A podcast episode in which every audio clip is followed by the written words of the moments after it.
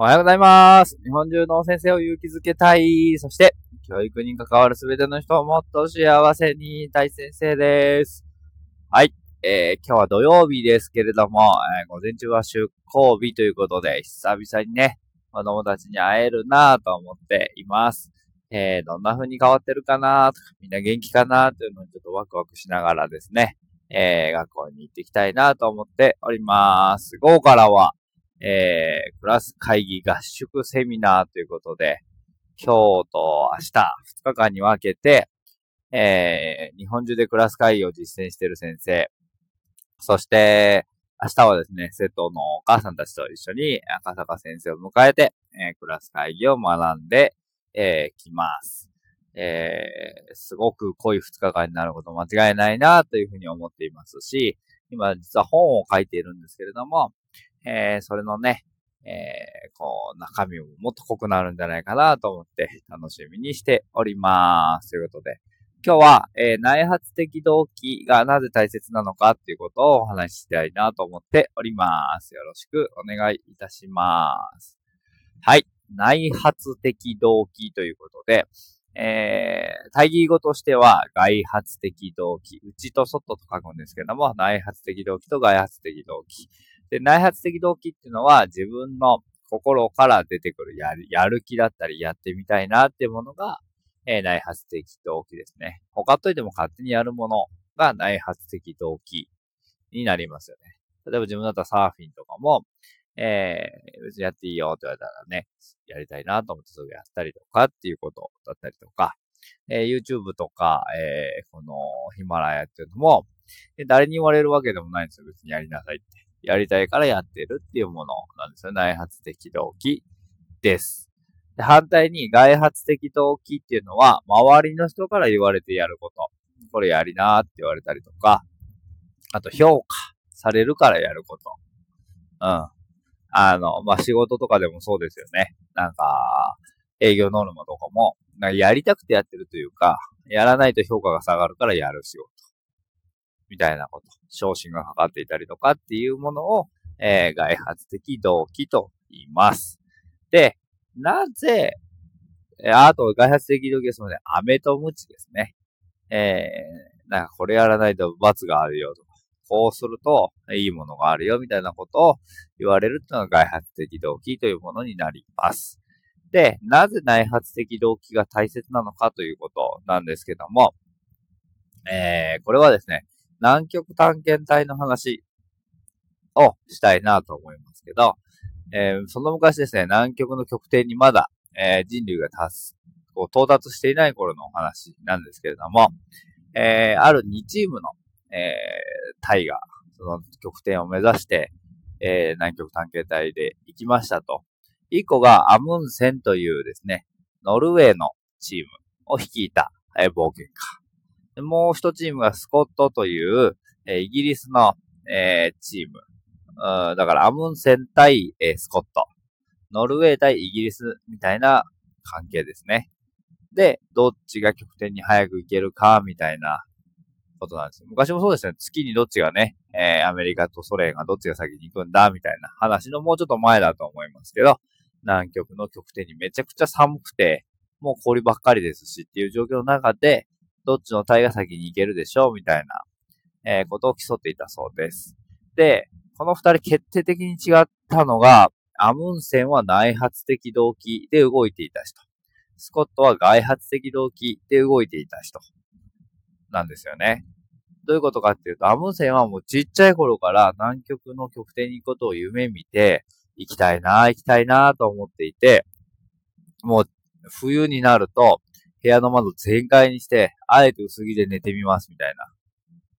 ことをしたりとか、犬ぞりの練習をしてみたりとか、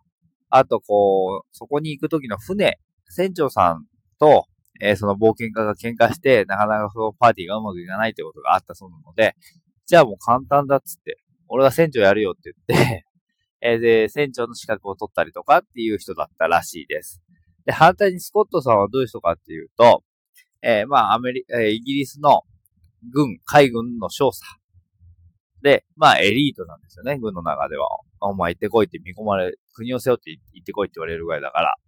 で、えー、自分の中でも出世したいなとか、こう、名を上げたいなっていうのがあって、えー、行きますってことになったんですけど、完全にまあこちらは外発的動機に動機づけられた人ですよね。外からの評価とか、人から言われて行きたいって言われたとか。で、この二つの体がどうなったかっていうと、まあ、わかると思うんですけど、結果的にアムンセンさんが大勝利ということになりました。もう完全なアムンセンさんが、えー、もう早く到達して、安全に帰ってきたと。で、スコット、一方スコットさんの方はどうなったかっていうと、途中で、なんと、えー、スコットさんも含めて、全部の隊が、えー、全滅、まあ、なくなってしまったということらしいんですよね。で、何が言いたいかっていうと、やっぱり内発的動機を持ってる人は強いよね。ね、一見すると、軍の中のエリートで、まあ多分その当時ですから、イギリスの方がきっと、国としての力も強いし、財力とかもあったに違いないんですけども、完全に内発的動機で動いていたアムンセンさんが勝ったよっていうような話なんですよね。それだけじゃなくて、えー、検索エンジンですね。今、Google とか Yahoo とか使って検索する人が多いと思うんですけど、ここも、えー、昔ですね、NTT が、まず、日本のね、検索エンジンを作るぞって言って、1996年に、え、作ったらしいです。NTTD ディレクトリーっていうものを作った。で、その1年後、1997年に Yahoo Japan っていうのが日本に来て、で、今どっちが日の目を見てるかっていうと、完全に Yahoo の方がやっぱり、あれですよね。多いですよね。Google にだいぶ最近押されてますけれども、でもやっぱりまだ Yahoo 見てる人も多いですよね。で、その10年後かな、2007年に、えー、経済産業省が国を挙げて検索エンジン作らなきゃまずいんじゃないかって言って、大公開プロジェクトみたいなプロジェクトをですね、一大国を挙げてのプロジェクト。なんと予算300億。そして民間企業の50社を束ねて、もう国を挙げての検索エンジンを作るぞって言って息巻いて始めたらしいです。2007年に。でも、結果、今その話聞きますか？大公開プロジェクトっていう検索エンジン知ってますか？皆さん。全然知らないですよね。ということはどういうことかっていうと、その時にも、えー、あ、そのプロジェクトはですね、3年経たずに150億円を投資したところでもう打ち切り。無理だって言ってやめたそうです。はーっていう感じですけど、要は、えー、大企業が、えー、命令してですね、あなたやりなさいって言って、えー、その中のエリートの人に命じられてやってるエリートよりも、えー、こう、一人の野望を持った、え起業家がワクワクに駆られて突き進んでる方が、めちゃくちゃ完全に強いですよっていう話なんですよね。うん。ヤフーっていうのもそうですよね。一人の起業家が、えー、まあアメリカから持ってきたサービスかもしれませんけれども、えー、日本で広げてっていうことになっています。絶対そんな考えてみると NTT とか国のプロジェクトの方が予算はついていますし、人材もたくさんいるはずなんですが、結果、勝ったのは Yahoo であり、Google でありっていうことになってきますよね。ということで、えー、こちらも内発的動機と外発的動機、どちらが大切かっていうのを表すとてもいい例じゃないかなと思ってご紹介させていただきました。じゃあ僕らは子供にどうしたら内発的動機を持たせてあげることができるかっていうことを今度は考えていく番なんじゃないかなと思っております。そうするときっと、えー、勉強の意欲にもつながるのかなと思っていますが、その回として僕は、ケテブレ、あと100マス計算、そしてクラス会議、この3本柱で9月からやっていこうかなと思っております。ということで、